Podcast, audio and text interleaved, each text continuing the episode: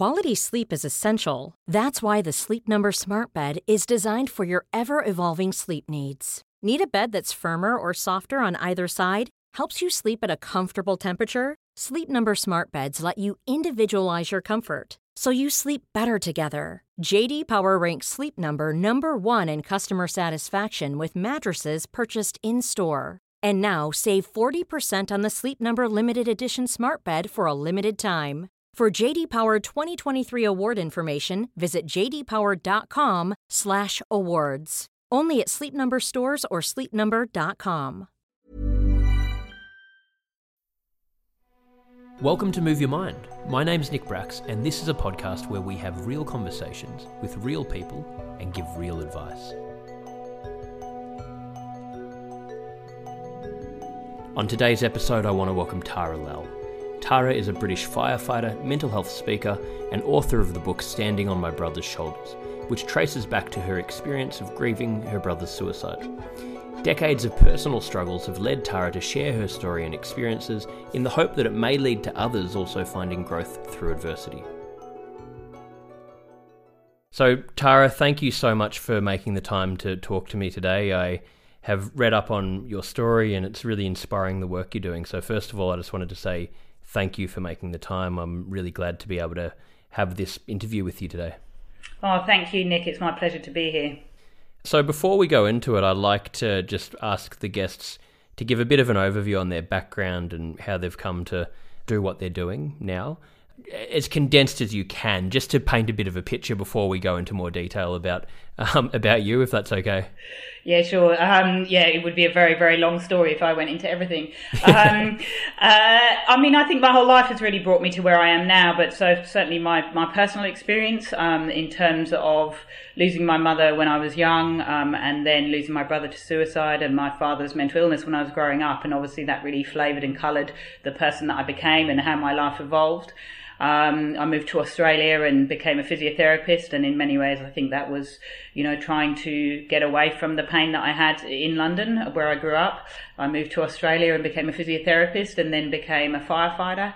Um, and then through my work as a firefighter, I started to get involved more in the mental health side of things, uh, being a peer support member of our peer team at Fire and Rescue, and then seeing the impact on firefighters of so many of the things that we experience and we see on the job not just car accidents and fires, but also suicides. Um, and then went to a suicide myself that impacted me with my background. Um, and so really became in the mental health, involved in the mental health side of things and became a mental health first aid instructor. Um, and then started a PhD, which I'm looking at uh, the impact of suicide on firefighters in both their personal lives and also on the job and when we lose colleagues to suicide. Um, so I think all of those things really brought me to where I am now today. And then obviously writing, I wrote a book about my own experiences, um, and that very much also flavored the way that I approach my research in terms of hearing people's stories and, and realizing the power of narrative for healing, um, healing myself and, and now sort of healing other people as well, I think. Um, and that also sort of flavors and, and impacted uh, my work today in terms of doing some speaking around that and trying to integrate a kind of story with research so that it has meaning to people. Yeah, wow, and that is a lot of different things, and you know you've um you've been able to say that in a condensed way, very coherently and efficiently, and um already I've um, my head's buzzing with there's so many things I want to go into you um in the mental health realm, and um it, it's very similar, I guess, to a lot of the work that you know I've been doing, and I love what you're saying about how um, people learn through you know narrative and by and how it's healing for you know us and other people, which I totally agree with. I think it's so healing to tell your own story and talk authentically that we're not taught to do that, but then at the same time that is so important for other people, and if everyone can start to take that on and show more authenticity and talk more openly that's how such a big change can happen across the board. So it's so it's really about you know doing things like you're doing your book and talks and as many different avenues. Um, so can you tell me a little bit more about the book? How did that come about, and um, where where can people find the book at the moment if they want to get into it? Um, yeah, well, uh, you know, the book um, really, I mean, it, you know, I'm so amazed it ever came to be what it is because I'm not a writer. You know, I was originally a scientist and then a firefighter, and I really had no skills in in writing at all. But uh, before my brother died, he had written a lot of diaries about that spoke to the way that he was feeling, and he was very, very intelligent, and he got a place at Oxford University, um, and his writing was, you know, I read it as a 40 year old and was like, wow, I could not have spoken that now, let alone as an 18 or 19 year old boy. Um, and I'd held those diaries with me sort of for all my life, really, until around 2009. And I always knew I was going to do something with them, and originally I really wanted to give him a voice for his pain and his story, um, and to give his his life meaning, really. And so I started transcribing his diaries, and then around the same time, I went to a call um, that was a suicide at work as a firefighter, and I had a really visceral physical reaction to that, and relived my brother's death in many ways. Um, I also had a friend who attempted suicide um, and wrote a letter, and that really deeply affected me. Um, and it felt like, and I had the breakdown of a, of a short but very intense relationship, and, and when that relationship ended, it felt like the the grief was so intense I couldn't really understand why it felt amplified compared to what it should normally have been until I realized that I was really reprocessing and reliving the grief of losing my brother and something mm. that I hadn't really processed for many years and I think all of those things triggered me to feel that it was time to start writing and, and that kind of evolved and what started as giving Adam a voice my brother was Adam um, it, you know really became about giving me my voice and the power of writing um, for therapeutic healing was incredible. I had no idea, and I really wrote my life story down with no intention of it ever becoming a book. Um, and then it kind of evolved into something. I showed it to a few people that said, you know, Tara, you have to keep writing. It, it really has mm. um, ha- power to it, and it became very much a dialogue between me and my brother, which I think is in a way what brings it. It brings it so much meaning and um, to people when they read it. Um, and so that actually came out in 2015. Um, when I didn't have nearly as much knowledge as I have now around, you mm. know, academically around mental health and certainly of suicide. And so I've written a new preface on why suicide is so, you know, why the, mine and my brother's story is so important in the context of today's world and, and never for, more so than now, really. And so I've written some new parts to it, um, and it's just coming out um, next week. And so it's available um, through my website at tarajlal.com, but also on Amazon and um, Book Depository and through uh, Penguin Random House in Australia. Yeah, yeah, wow. Um, how big of an issue is suicide in society at the moment? Do you have you seen? I mean, it seems like it obviously is becoming a bigger issue with everything happening in the world, and there's not enough education about it, you know, even before COVID. How big of a problem do you see that being? I think it's enormous, you know, and I think we really have to reframe that conversation. It's something that I'm really passionate about, that we have to start to really look at it as a public health problem, not just a, a mental health problem, and look on it from a, a, sort of social and community and cultural level, as well as, you know, a psychological illness. And um, I think there's so much work to be done in that space, and we know that, you know, for every single person that dies by suicide, up to 135 people are directly impacted by that death and are then at much greater risk of mental ill health themselves, whether it be depression or anxiety or post traumatic stress disorder, um, but also of, of, social isolation. And, and that's so important in how destructive that social isolation is as well, in, in how it disconnects us. And that disconnection is, is so um, destructive to our well being. So I think there's so many things that, you know, and suicide rates certainly in Australia have been going up in the last few years and, and we haven't got the statistics, the most recent statistics um, that will cover, you know, what's happened in COVID, but Lifeline have received a 30% increase in their call rates over the last few months since, um, uh, since March. Um, and you know, I've certainly been exposed to many, many suicides in the last few months, and I think that that will very much play out in the next few years as you know all the risks that people you know are so brought out exaggerated through covid in terms of social isolation and lack of touch yeah. and you know financial hardship and social disconnection and all of and obviously anxiety and distress and grief grief around you know the loss of the lives that we had Um, so mm-hmm. I think there's so many things that make it just such an important conversation to have, and we need to learn and how to have safe conversation around suicide. And I think that's what's really important because people understandably don't want to talk about it, and they're afraid that if they do talk about it, will it trigger something? Will it put other people at risk? Which which is true, and that's why it's important to you know build our own knowledge around it. Um, but how can we create safe conversation so that because also people find the ability to talk and connect through actually voicing perhaps that they may have had their own suicidal thoughts that that is so important for people and it actually really helps to keep them safe and we know that directly asking somebody if they've had thoughts of suicide is a really important thing to be able to do and have a skill to have in terms of protecting people and trying to keep them safe.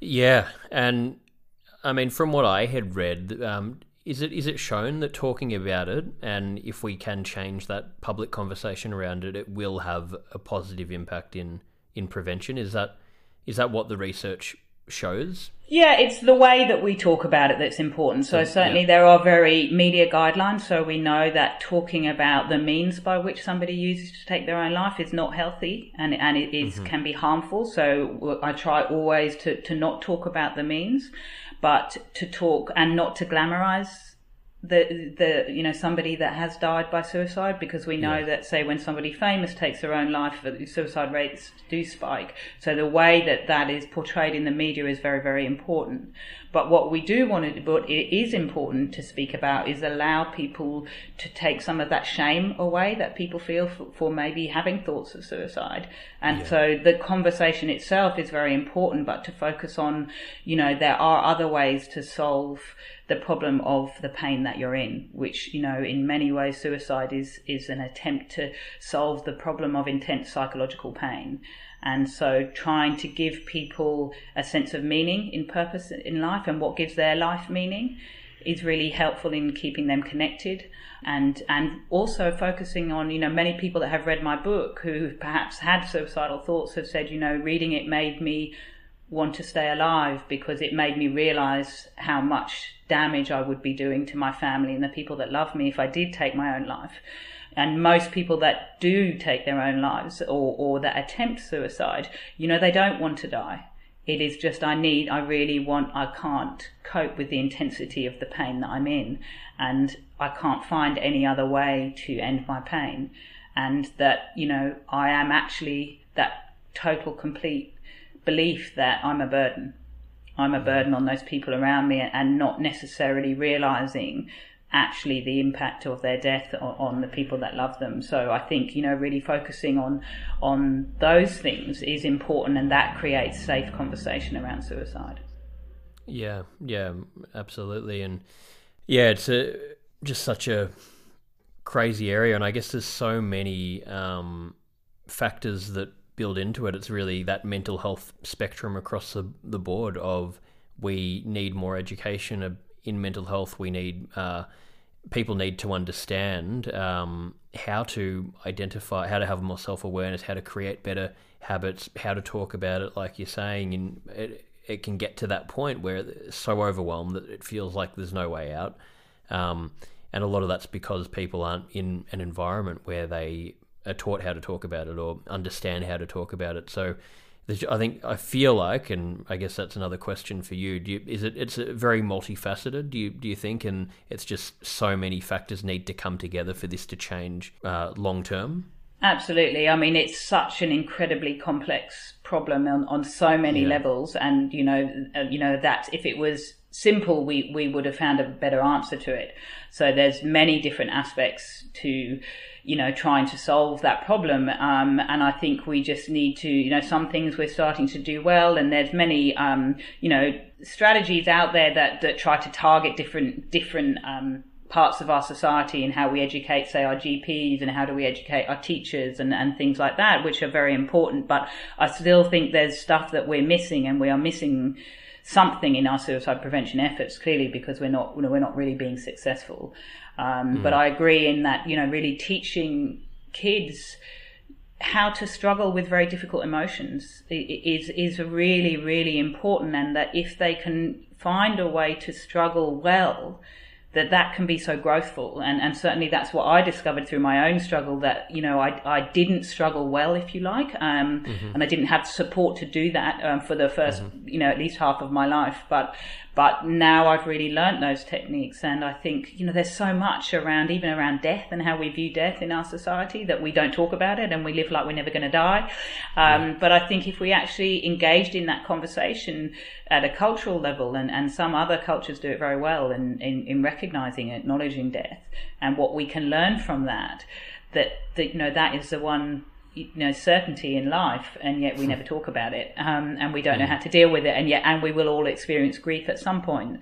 And if that was introduced at a young age, I think it would be different because it would make people live differently and think about what it is that makes us want to live and you know at an early age and gives our life meaning and purpose and those things that we know are fundamental. And so many people in society now are really struggling with that that very thing of what is my purpose and what's my meaning. And yeah. you know and struggling to find that because we all have or in, in our society the vast majority of us have everything that we need at our fingertips and so I think reframing all of those things is really important and actually would play a fundamental part in suicide prevention, but it's not quite as obvious and, um, you know, trying as, as um, other strategies are in terms of how it actually helps. Yeah, and I mean, in the in sort of my experience in you know the mental health, um, it there's so much reactive services and there's so much people will take it seriously when something happens and then they'll put things in place. But that's still a band aid. And like you're saying, you know, for things to change long term, there needs to be really, it, it is, it's not just like what you said earlier, it's not just looking at in this specific area of mental health, what can we do? It's a full, you know, societal change. It's like, how do we, and it's so hard to change now because we live in a world where, um, and that's why a lot of people are struggling so much, I think, with the COVID situation as well, where it's all about what can I accumulate and um, what's next, and we're taught to define ourselves by um, external factors, and we're not taught like what you just said before. We're not taught how do I just take a step back and just learn to understand who I am, what my values are, what my purpose is, what I stand for. Not anything to do with these external factors or my job or anything else. How do I just identify that first?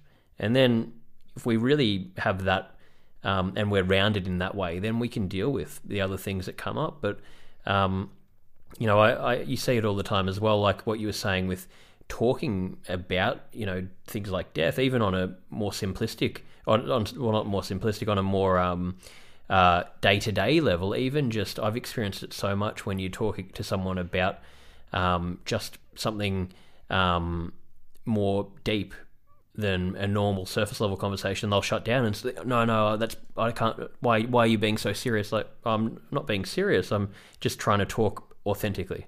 And society teaches us to push all of that stuff away. So it's um, I don't yeah, know. Yeah, it's like a big a big thing, isn't it? Yeah, I completely agree with you. And I think, you know, I often think when people ask you that question, you know, is it possible to have it all? And I think, well, the problem's in the question it shouldn't be about having it should be about being.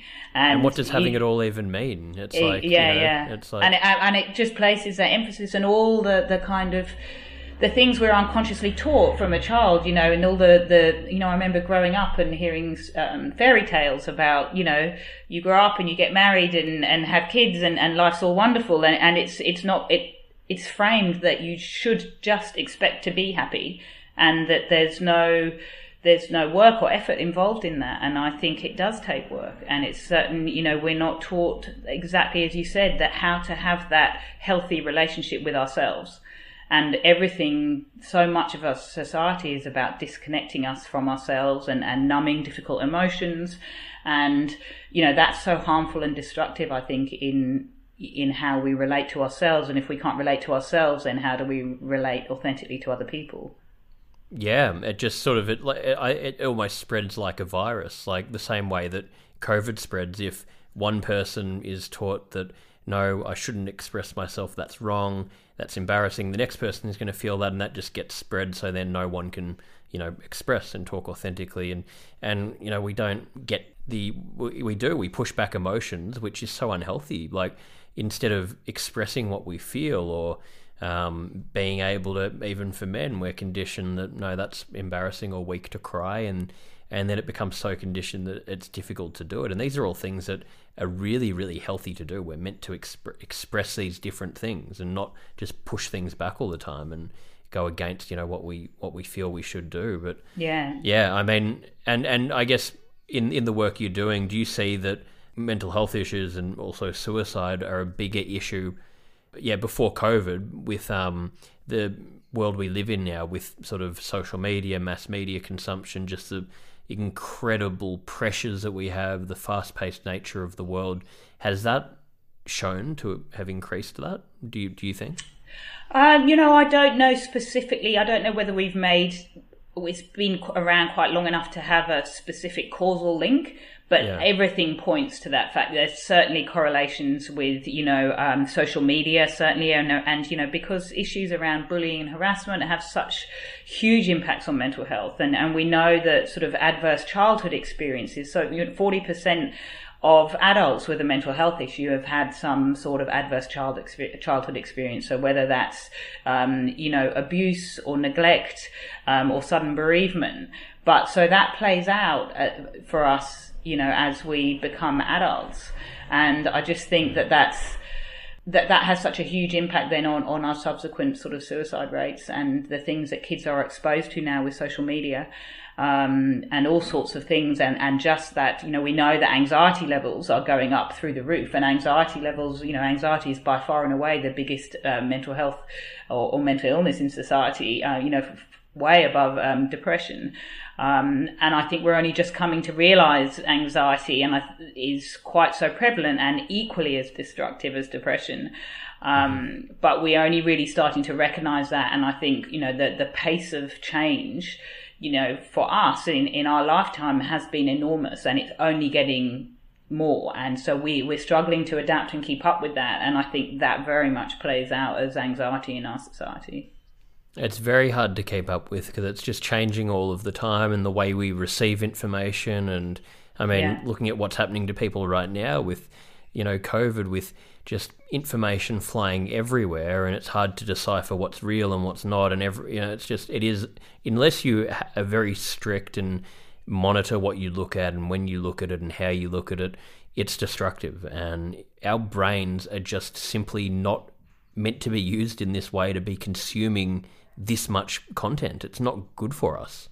Absolutely. I, I, mean, I completely agree. And I, I see that. I feel it myself. You know, I, I quite liked lockdown in some ways because everything went quiet and all the emails, 5,000 emails didn't come through and, and there was nothing else. All the distractions were gone and I could just focus on my research and, and there mm. was no, so much less external noise. And it was like, oh, this is you know and then yeah exactly. And then you know the last sort of month or two is suddenly like oh well, wow it's gone you know gone crazy again. And you can feel that it's a constant struggle to try to manage manage that and and the level of information coming in and and find ways to manage it. And I think it's certainly something that I haven't perfected by any means. And I, I need to really work towards finding ways to to manage that. And, and I think we all do um, because it's just constantly there's all sorts of things that are just constantly bombarded with um, and even that you know collective sense of trauma really fr- from the COVID virus. I think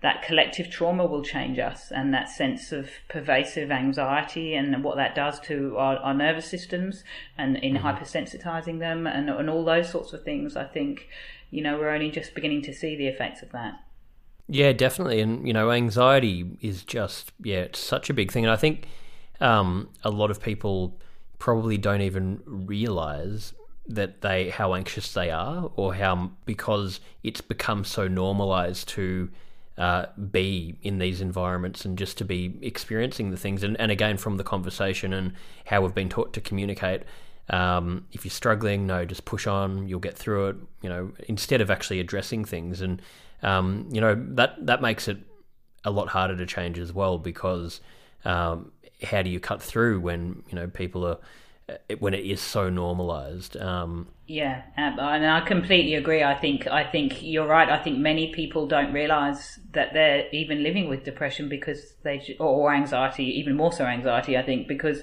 you know they just it's part of life and yeah. I, I've seen people really struggle so so much with that, and it's like, and then it also becomes in some ways, you know, when that's so normal, it's almost even if it's slightly destructive, it's kind of safe because you know it, and it's like, well, if I let go of that, then maybe I won't be as productive and maybe I won't get as much done and maybe I won't be able to do all the things that I do now because, you know, anxiety in a way is kind of speeding everything up. So, you know, you can, in a way, you can be quite productive or might appear to be productive. But, um, you know, and so people fear losing that because they've become so familiar with it.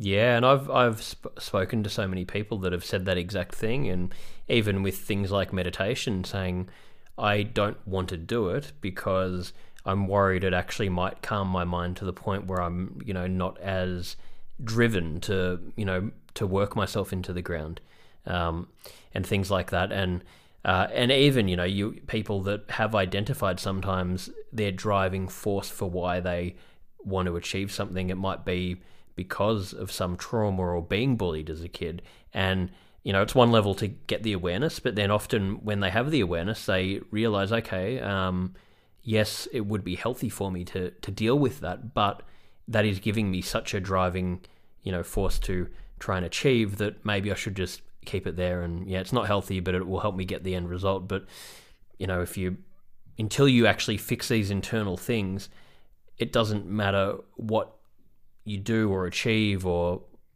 whatever. It's not going to make you happy. You're not going to have peace of mind because you're going to be still, that pain doesn't go away. Nothing makes it go away other than doing that personal work on yourself. Yeah, yeah, and I mean, I think you know that that's you know change is so, so hard, and especially when it's such a familiar pattern for us, and you know, you it's almost like the pain of of moving forward has to become less than the pain of where you're at, and that's yeah. why I think so many people you know have to have something quite almost catastrophic to or something really significant happen to drive them to go no i need to change and i yeah. need to do everything i possibly can when the pain of where they are becomes so much that they realize they can overcome the pain of moving forward yeah yeah no definitely um how how difficult was it for you dealing with um suicide in your family did that take you a, a long time to find, navigate how to how to deal with that and to move forward. And um, I guess you know you talked about it a bit before, but how, how difficult on a personal level was that experience for you? It was. I mean, it it changed me. It changed me at mm. a core level, and it changed the person that I was. Um, mm. And you know, now it has made me the person I have become. But you know, for 15 years, I I just could not I couldn't turn towards it in any way. And my mm. way of coping was, you know, I started having panic attacks. And uh, for me, that was terrifying because I felt like I wasn't really in the world and I thought I was going crazy. And because of my father's mental illness, mm. um, I, and because of my brother's death, I, I thought, is that going to happen to me too? And so that was absolutely terrifying for me. Um, and so the way I coped was just to keep moving and keep running, um, and, and never to stop. And I moved to Australia. Um, you know, I didn't intentionally think that I wanted to get away from what the pain that I had in the UK, but I think, you know, it probably was unconsciously part of it.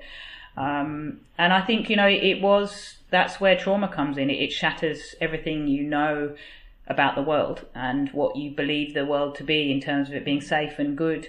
And so you have to almost reconstruct yourself and your life and, and find a new normal. And after my brother died, I wrote to a friend and I was 17 and I said, you know, I don't want to die, but I don't know how to live. Um, wow. And that's exactly how it felt to me. And, you know, so much of my life, really, my 20s was really about running away from from everything that had happened, and I never wanted to hear the word suicide, and I very much dissociated my brother's death from anybody else that had taken their own life because to me he was perfect and no one was going to damage that and he wasn't what I considered to be, you know, somebody that would take their own life. Um, and it was only really in my early 30s that I started to turn towards that and started to question and really, you know, that question why really haunted me for a very, very long time. Um, but in the end, you know, it was turning towards that question why and trying to make peace with that. Um, not just for him, it kind of morphed into my own why of what's my why for living. And, and actually, yeah. that in the end was what led me to grow and, and empowered me to realize that um, I could be the person that I wanted to be. And I felt for probably 15 years of my life or most of my life that I was constrained and I was this person desperately trying to get out, but I was so locked in that nobody could see me and I was so ashamed. You know, there, I had such a huge sense of shame around my brother's death um, that I mm. hadn't been enough and I wasn't enough to save him and I wasn't enough to save my mother or my father really. Um, and, you know, I think suicide, I very much saw my brother's suicide as the ultimate rejection of my love and that my love wasn't enough to keep him alive. And that played itself out in my relationships because if you don't think your love is enough, then how can you possibly have a healthy relationship? And, and really, it's been, you know, taken me a long time to um, get to the place. You know, I'm I'm 49 now, and um, you know, I don't have, I'm not married, and I don't have children, and it took me a very long time to realize really that that was the ultimate cost of his death, was that I didn't get married and have children and do all the things that I really wanted to do. And it's only really now that I feel that I'm in a healthy enough space myself and, and have healed my the relationship to myself really enough to to realize, you know, that the last relationship that I had was, you know, he really taught me how to love. And I now for the first time in my life feel like actually I can have a healthy relationship. But, you know, I'm now 49 and that my brother died, you know, over 30 years ago. So it's taken me that long to get to where I'm at now. Well, yeah. Well, thank you for sharing that. And it's, you know, such a beautiful thing though to hear you you know going through that entire um, cycle and getting to that point where you and and being able to talk openly about it. And um, you know it's it's amazing that you have worked through it. And uh, I'm sure that has and even from this conversation now will help so many people listening to it which is you know such an important thing. Um, Oh, sorry, I hope so. Yeah, yeah, no, I think you know it was interesting when I was listening to your story and I heard you talk about how you got into acting and and I guess finding your voice and and I think you know and I really it really resonated with me because I had you know mm. exact exactly that same feeling of feeling like I I a was so ashamed I couldn't have my voice and I never wanted to be heard. I didn't want to be seen, and then finding it and the things that I did to try to find my voice and and certainly writing was a hugely important part of that.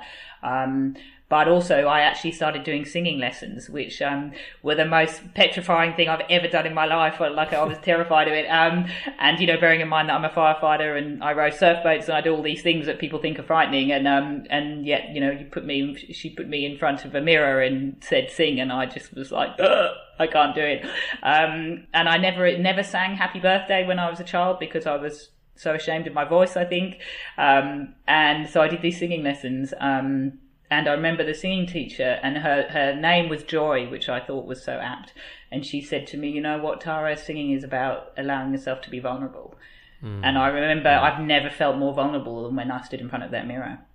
And yeah, yeah. she asked me to sing, but um, it was actually incredibly important, I think, in allowing me to find my voice. And then, you know, I, I don't, I'm a terrible singer, I'm atrocious, but, um, but I do sing Happy Birthday now. And I think, you know, that played out also in then enabling me to start doing public speaking, which I had never even, never imagined that, that in, there was a way that I could ever do that. Um, so, you know, so anyway, your story really resonated with me in that sort of different ways, but the same thing about how important finding your voice and being able to express yourself is.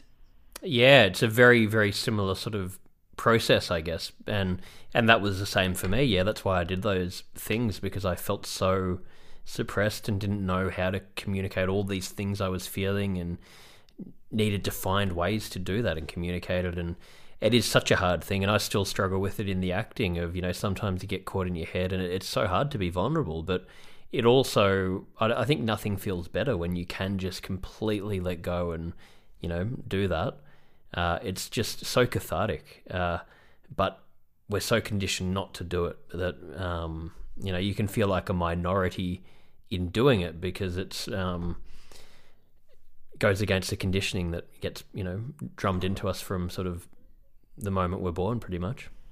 Yeah, absolutely. I, you know, I completely agree, and I think it is so hard um, to kind of find that real sense of um, being in tune with who you are and where you're at and being able to express that. But when you do, there's such a real gentle solidity to it and, and a, such a, um, you know, I always feel so grounded and it's so empowering when I have been able to be authentically share my story. And, you know, the way that it lands with people and the way that they receive it when you're authentic is incredible. And I, I really learnt that through my book. Um, and, you know, because I didn't think that I was writing a book when I wrote it, I just wrote. Mm. I think that helped it to be authentic and, and that it didn't matter whether it was published in the end at all. It was just the fact that I had written it and I had been me, been yeah. fully me, and and I hadn't. It was exactly who I was and what I wanted it to be, and it wasn't tainted or coloured by anything else. Yeah, exactly. Which is then what actually makes it so compelling and useful for other people to read because of that that fact, which often in those kind of projects they can start as being authentic and then by the end of it, it turns into something completely different because of all the other factors. So I think that's such a great thing and a good message, what you've just said there, you know, doing things not for the end outcome, but just because it's true to yourself and because it's what you believe in. And if you can always follow that, it's, you know, it's hard to do, but that's going to be the, that, that's the kind of stuff that does start to change, you know, conversation and really make an impact in the world. So it's, you know, such an important thing. Um, yeah, another I thing, agree. yeah, um, another thing I was thinking about before when you were saying um, with your journey and how long um, that's taken um, to to work through these things. Uh, how how can someone um, you know ha- what what's your your your thinking on uh, how how do people go about that process? You know before something dramatic happens, but you know in a healthy way. What are things they can start doing to try and just you know work on on on self love and all these different you know inner workings how can people start that process and go about it I mean, I think the first stage is really making a commitment to it and, and yeah. going, you know what, I want to change my life. I yeah. want, there's something in my life that I'm not happy with that I want to make a commitment to change. And then really prioritizing that above all else. And um, and working and being making a commitment to put the work in. And um, you know, for me, the the really two cornerstones that that totally changed my life was certainly finding a, a good therapist. Um, and over th- over 17 years, I've had three different therapists who have all been wonderful in different ways. But they've been it's been a 100% about finding the right person at the right time for you, and you know keeping really committing to finding that right person whoever they are because i think it's incredibly difficult to embark on that journey on your own um, yeah. and having yeah. that really healthy professional support um, is invaluable and there's no way i could be where i am now had i not really invested a lot of time energy and money um, you know in finding good people, good mental health professionals to support me through that process. Mm-hmm. Um, and I think writing my life story down, and I think for anybody, no matter what your story, to write your life story down like nobody's ever going to read it is such an important and valuable thing to do. And, you know, we never, we never put all of our memories together. We, we have intermittent memories of things. And when you write, you have to kind of put all those memories down and make some sense of them and, and really use, even from a physiological perspective, use a different part of your brain when you write to when you speak or when you think. And it really does give you a different perspective to kind of make sense of your life. And it's like a jigsaw puzzle. And that's a really he- healthy thing to do. And it certainly gave me self compassion and self understanding that there's no way I could have had had I not taken that time to write my life story down. And you know, I I gave up work as a physiotherapist um, in order to give me time to start writing. Wow. Um, I you know I often joke that maybe I'd be living in a house if I hadn't invested all that money in in therapists, but. Um, but I would, you know, I would do that again without a doubt because if you don't have your your psychological, spiritual, and physical health, you know, you really, I just you don't have anything. And so I think 100%. prioritizing that and committing to yourself that you're worthy of it. You're worthy of being the person that you want to be and, and to you give yourself a chance to, to be the person you want to be and that you can be and you know don't look back on your life when you're you know there's the great book the five regrets of the dying by Bronnie Ware and I think it's such a fantastic book because she interviewed a whole eh, many many people at the end of their lives on, on what were their regrets And, you know, none of it was about having more things. It was all about, I wish I'd spent more time with the people I cared about. I wish I hadn't worked so hard. Um, I wish I'd let myself be happy. And, and they're so telling. And I think we really need to learn from that and learn from that before it's too late. You know, people always that become, you know, suffer from a, a, a terminal illness always mm. go, I, you know, it, it changed the way I thought and I wish I'd done this and that. And I think really acknowledging that we can know that to try to know that before something like that happens um, yeah. is really important. And, and investing in, you know, one of the most important things I think is really, and, and there's studies on what, you know, one of the biggest studies from Harvard on um, adult well-being shows that it's the quality of our relationships that really matters. Mm-hmm. And, you know, how many people in your life do you have that really have your back? So that in the middle of the night, if you needed someone or you were frightened, how many people could you ring? Yeah. And that if you have people like that in your life, that that is such an important factor in well-being and i certainly invested you know i don't have any family in australia um, and as i said I, i'm not married but i created my own family from my friends and i think that we can all do that but we don't invest enough time in the quality of our relationships and spending time with people and meaningful time and quality time with people. And I think that that's something that would make a really significant shift if we started to do that. Oh, massively. And I was, I was talking about it the other day, and it's, you know, when you're on your deathbed, and it's so powerful, all the stuff you just said there. And I haven't read that book, but I'm going to because it, uh, it sounds sounds fascinating. Um, but you know, if you, if I think whenever we're putting too much pressure on ourselves or worrying about things, if you really try and simplify it and think, uh, if I was on my deathbed, what would I actually care about? It, it's exactly what you just said. You're not going to sit there and think, you know, oh, I, I remember when I, you know, um, made all this money or impressed these people or did this or did that. You, it's going to be pretty simple. It'll be about, you know, the, the people, the relationships you had, the people that you loved, the things that, you know, really gave you joy that were you know had that purity behind them, and um, it again goes back to you know I, I, just think we're taught in the complete reverse of how we should be taught. Like what you said before, um, we would all you know love to have more money or whatever, um, and that's great if we get that, but that comes a very very distant second to getting ourselves right.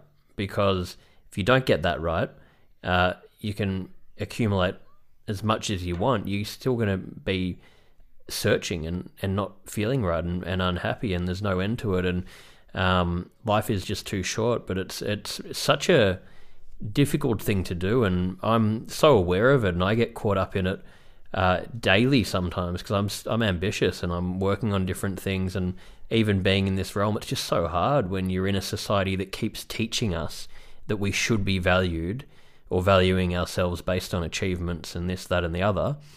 Um, and I don't, yeah, I think it, the conversation needs to be more about, you know, not the value should be how much impact can I make, not how much money or fame or status or whatever. But um, it's such it's such an important message what what you said about that, and I think it goes, you know, that perfectionism um, sort of topic. I think is so important that people are taught that there is no such thing as perfect and there's no right or wrong way and all these apparent rules that we're following in life. Who said that we have to do that or who said that that um, is the right or wrong way to do it? It comes down to you identifying it and it's different for everyone. So perfect is impossible. It doesn't, what does that even mean? Absolutely, and I mean, you know that we know that there are um, correlations between perfectionism and suicide and and that says it all really because you know if you're and my I wrote in my book I remember very clearly writing about my brother and saying the curse of perfectionism and you know and then I read uh, Brené Brown's book The Gifts of Imperfection and I went mm.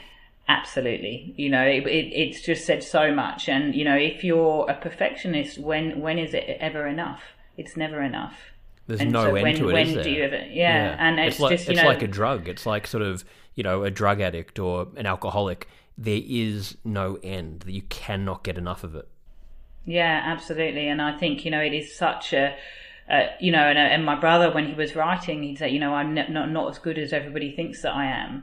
Uh, and, you know, and I thought that in sport, everyone used to look at me and think, oh, well, you can do this and this. And, you know, um, and I'd think, oh, they're going to find that I'm not as good as they think I, they yeah. think I am. And then I'll be a failure, you know, and, um, that those messages that we're taught as children, I think, um, are really, can be really destructive and, and powerful. And especially now, you know, with, children and, and you know coming to the end of school and, and being defined by their results and all of that and the pressures we put on them is, is just horrendous.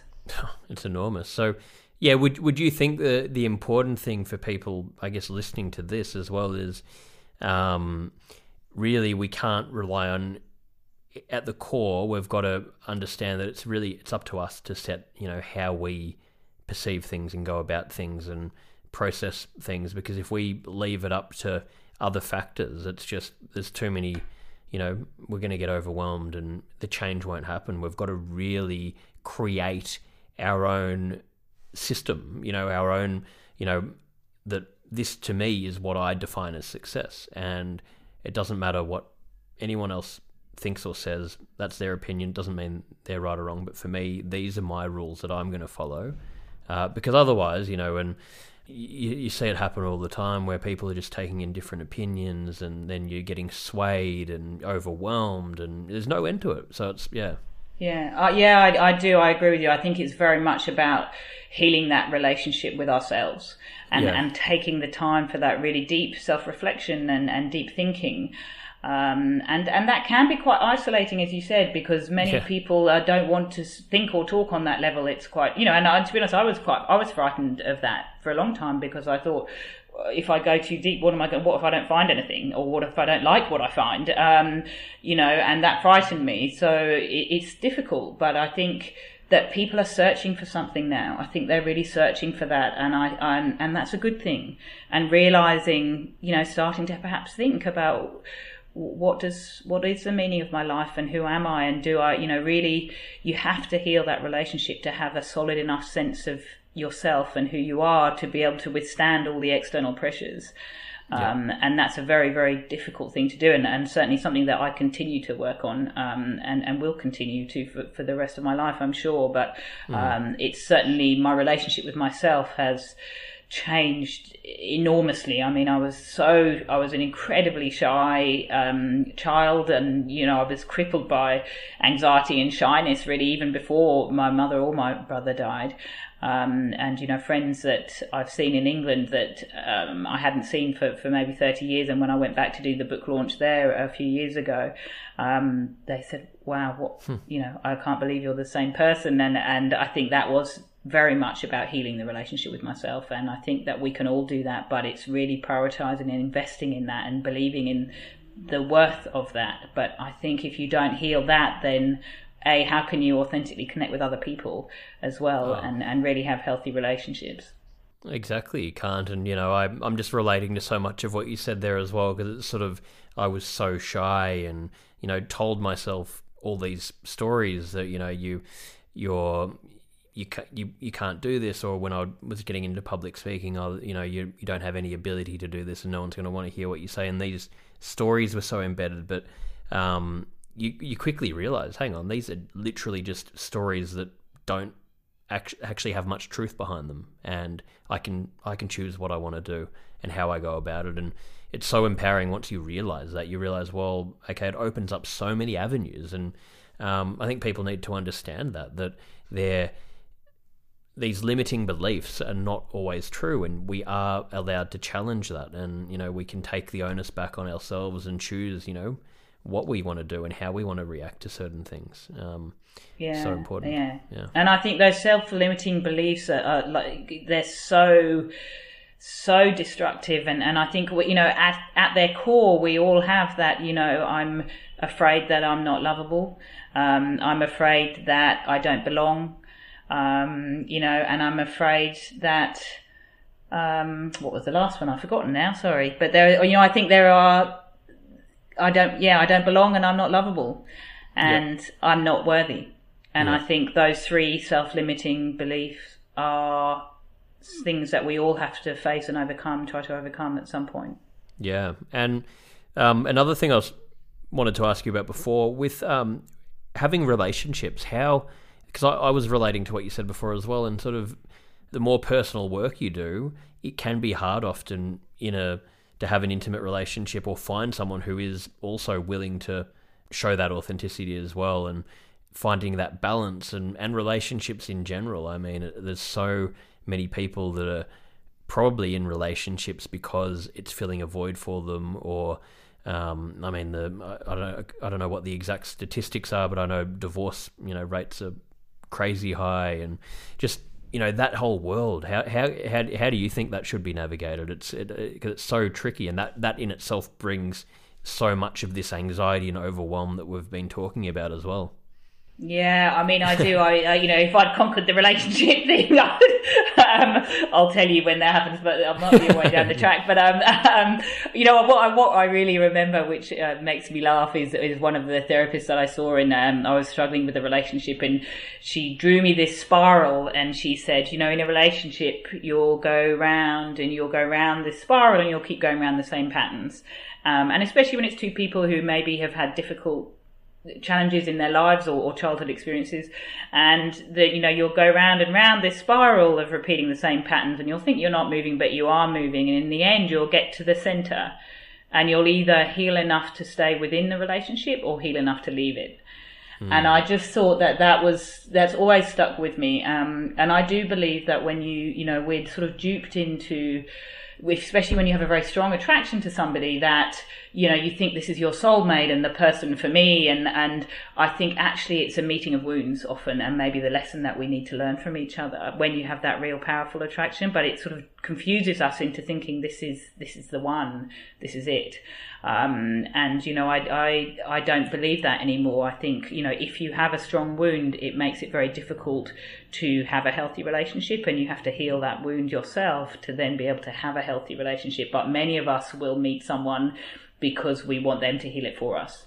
Yeah, and I yeah. don't think that we can do that. Um, and it does when you haven't had a maybe healthy um, role model of, of a healthy relationship in your childhood, it's very difficult. Um, and I think, you know, I certainly realize that now that how I perceive love and what a healthy relationship is very different. And I realize that love, love is work. It's, it's not a feeling, um, you know, and it's action. And, you know, it's also a skill. It's a skill. And I, you know, when I learned that and I read that, I did a lot of reading around what love was. Um, when a friend asked me to do a reading at a wedding and I thought, how am I going to, how, you know, asked me to talk about death or grief or something, but I, I, I can't talk about love. Um, so I read every book under the sun. And, um, but I think it's, you know, when I realized that loving was a skill, that was really a good thing for me because I thought, you know what, I can learn a skill. Exactly, and, and I yeah. think my last relationship, you know, it, it did end, but we really, we learnt from each other and we navigated that and, and he taught me the skill of loving and and that was actually very healing and i now when i you know looking at relationship i realize it's not I don't go into it thinking, is this the one? You know, I mm, think we're, mm. we're, kind of taught that there's going to be the one person, and in a way, I think we put too much emphasis on the one person, and and I think it's not really about. It might be for some people, it might be the one person, but I think it's about all of our relationships and the quality of all of them. And yeah. if you you don't necessarily have to have one primary relationship, you can actually, you know, if you have many other meaningful relationships, even if they're not intimate relationships, they're so important as well. Um, and it takes maybe some of the load and the, the, the, the real angst behind having to have a primary partner that fulfills everything. And I think that's an unrealistic expectation um, that we're, we're taught that it should be easy in a way to have a relationship. And, and now I see that it's a real work in progress and it is an action and it's a skill and we have to constantly keep working at it to make it work yeah i think uh, yeah i love what you've you've said there and it's you know it, it is and I, I think most people have experienced that where you know that all consuming feeling when you meet someone you think it's um, you know this is going to heal me and this is the this is the one for me but that often is actually the sign that like you said you're not ready because if you are willing to go all in and think of something like a relationship as the solution or the healing for you, that's not going to be sustainable. Um, and it relieves a lot when you understand that, like what you've spoken about. It takes so much of that anxiety away because you realize, hang on, there is no such thing as the one. There's, you know, it's like saying, oh, I need to go and search for the perfect friend, and hopefully somewhere in the world that one friend who's the most perfect friend for me exists. We don't really tend to think about friends in that way, and I think it's the same with the relationship. It's about two people working together. It's unconditional.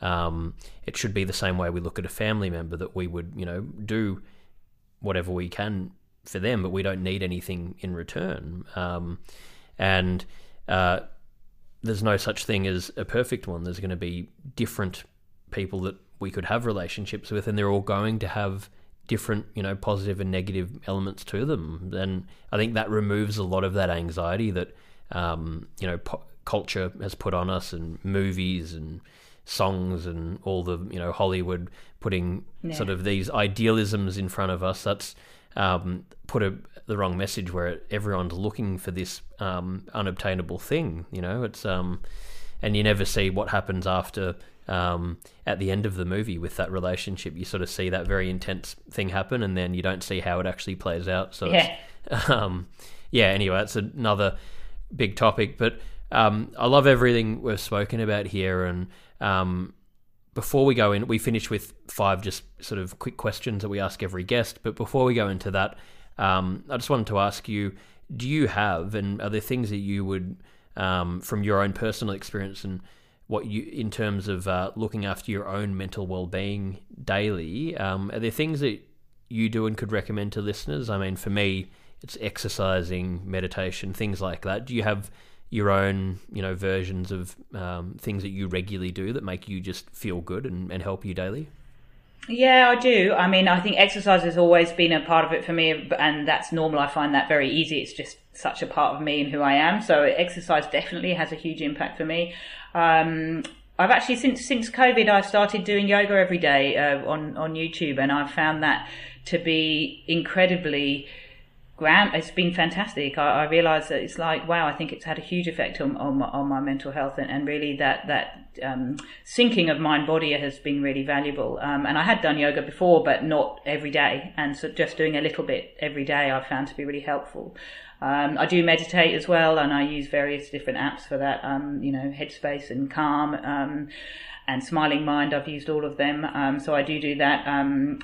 And I guess you know all those basic things. Like I, I certainly wrote a gratefulness diary, the you know things to be grateful mm. for, and that was a subtle shift um, for me. And I don't write so much them down, but I certainly actively think about that and you know that real process of savoring and mindfulness around things that to be grateful for and simple things that really simple appreciation of you know being outside and fresh air or a lovely cup of coffee and those simple things so yeah, um, yeah. you know all of those things i think um, i do really on a daily basis and i have a huge number of things that i kind of do you know having my little toolkit that you know if if if it's a particularly difficult time I'll, I'll grab them all and do them all. Um, and then but those are the ones that I probably do really regularly every day. Yeah great. No thank you for sharing that. And um, one final question for we talked about it with in general you know isolation being so unhealthy and so causing so many problems. COVID's obviously caused so much isolation. Um, what would be your recommendation to people when we are in isolation, how can we try and make it, um, you know, less of a difficult experience? I think using that time to kind of really reset mm-hmm. and to think about, you know, using that that what what during lockdown, what was it that I learned that I really valued, that I loved about it, and what did I really miss?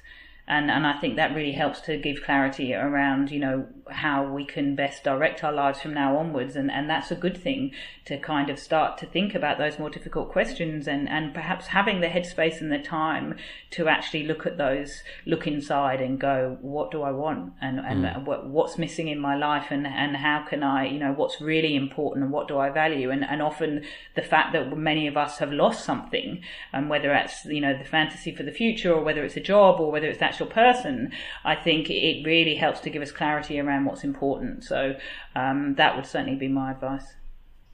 Yeah, really great. Well, yeah, thank you for that. And we'll go into these final questions, and these can be, um, you know, one line answers or what, whatever comes to mind. Really, it's sort of um, we just it's interesting to sort of ask the same questions each week and see the the different answers that come from the guests. So the first one is uh, best childhood memory. Um, I think that would be getting into bed on a Sunday morning with the, me and my brother and sister and my mum and dad um, before, obviously before my mum was ill, and just all being in bed on a Sunday morning and bringing a cup of tea into bed. Yeah, nice. I like that. Um, what What do you think is currently the biggest burden on mental health in society? Disconnection, without mm. a doubt. Disconnection from ourselves, from other people, and from the world around us. Yeah, yeah. Um, where do you see mental health in society in in ten years' time? Do you see things uh, improving, getting worse? Do you see a bit of both, maybe? Um, where do you see things heading? I think that there will be a greater polarization. So I think that there will be a subset of people who perhaps grow through through the pandemic and through this current trauma and, and really want more out of life and reframe their life and, and find ways to grow from that and find more meaning and purpose and, and look at their lives for, um, and change them for the better um, and increase their well-being. Um, but I think there will also be a huge increase in suicide rates and a huge increase in anxiety and, and other mental health disorders as a result of this current time. Um, mm. And so I think there will be a greater polarization. I'd love to say that we will all come through this and grow, but um, yeah. I, I, don't think that that's going to be the case. Yeah. Um, what would you say is your personal definition of happiness?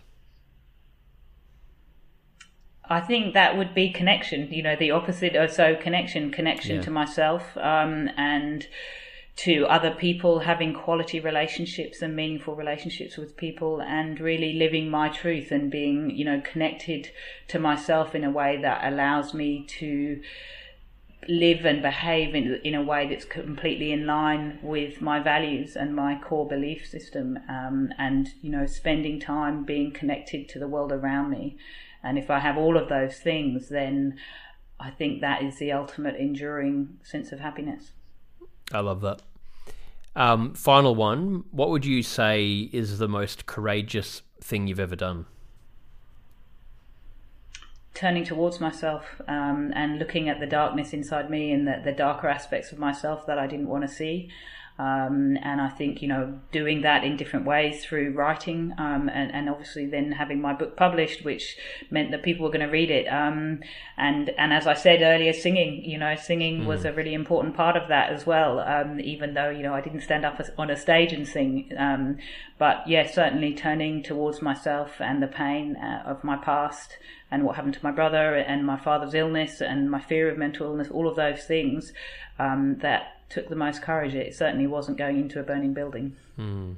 Yeah, no, well, I mean, they're incredibly courageous things. And uh, yeah, I just want to say, you know, thank you again for making the time to talk to me today. I, I've really learnt myself a lot through this. I've I've fi- find your story so inspiring, and I think you should be so proud of what you're doing. I mean, to be able to just use your experience and story and go out and actually deliver that into the world and help people. I think that's just incredible and goes such a long way. So I think it's amazing what you're doing and um, thank you again. And and actually, before I finish, um, I think you talked said it before with your book, but for anyone wanting to learn more about you and find your book, etc., uh, where can they go? Is it best if they just go to your your website? We'll put links in the um, show notes as well, but um, yeah, yeah so my web my website um, is uh, tarajalal.com. Um, I also have a website called cyclingoz.com because I'm planning to cycle across Australia. Um, in November this year, I'm supported um, with a view to raising money for Lifeline and, and raising awareness around mental health issues. Um, so there's that website.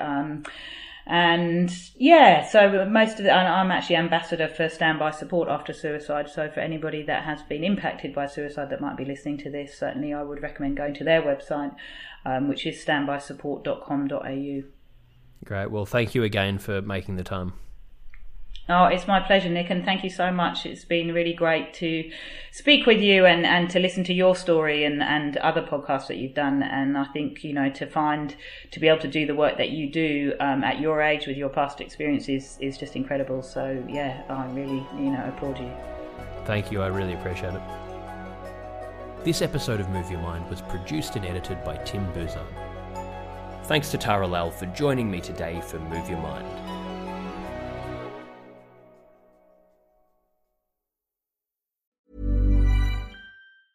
Quality sleep is essential. That's why the Sleep Number Smart Bed is designed for your ever evolving sleep needs. Need a bed that's firmer or softer on either side? Helps you sleep at a comfortable temperature? Sleep Number Smart Beds let you individualize your comfort so you sleep better together. JD Power ranks Sleep Number number 1 in customer satisfaction with mattresses purchased in-store. And now save 40% on the Sleep Number limited edition Smart Bed for a limited time. For JD Power 2023 award information, visit jdpower.com/awards. Only at Sleep Number stores or sleepnumber.com. A lot can happen in three years, like a chatbot may be your new best friend. But what won't change? Needing health insurance. United Healthcare Tri Term Medical Plans, underwritten by Golden Rule Insurance Company, offer flexible, budget friendly coverage that lasts nearly three years in some states. Learn more at uh1.com.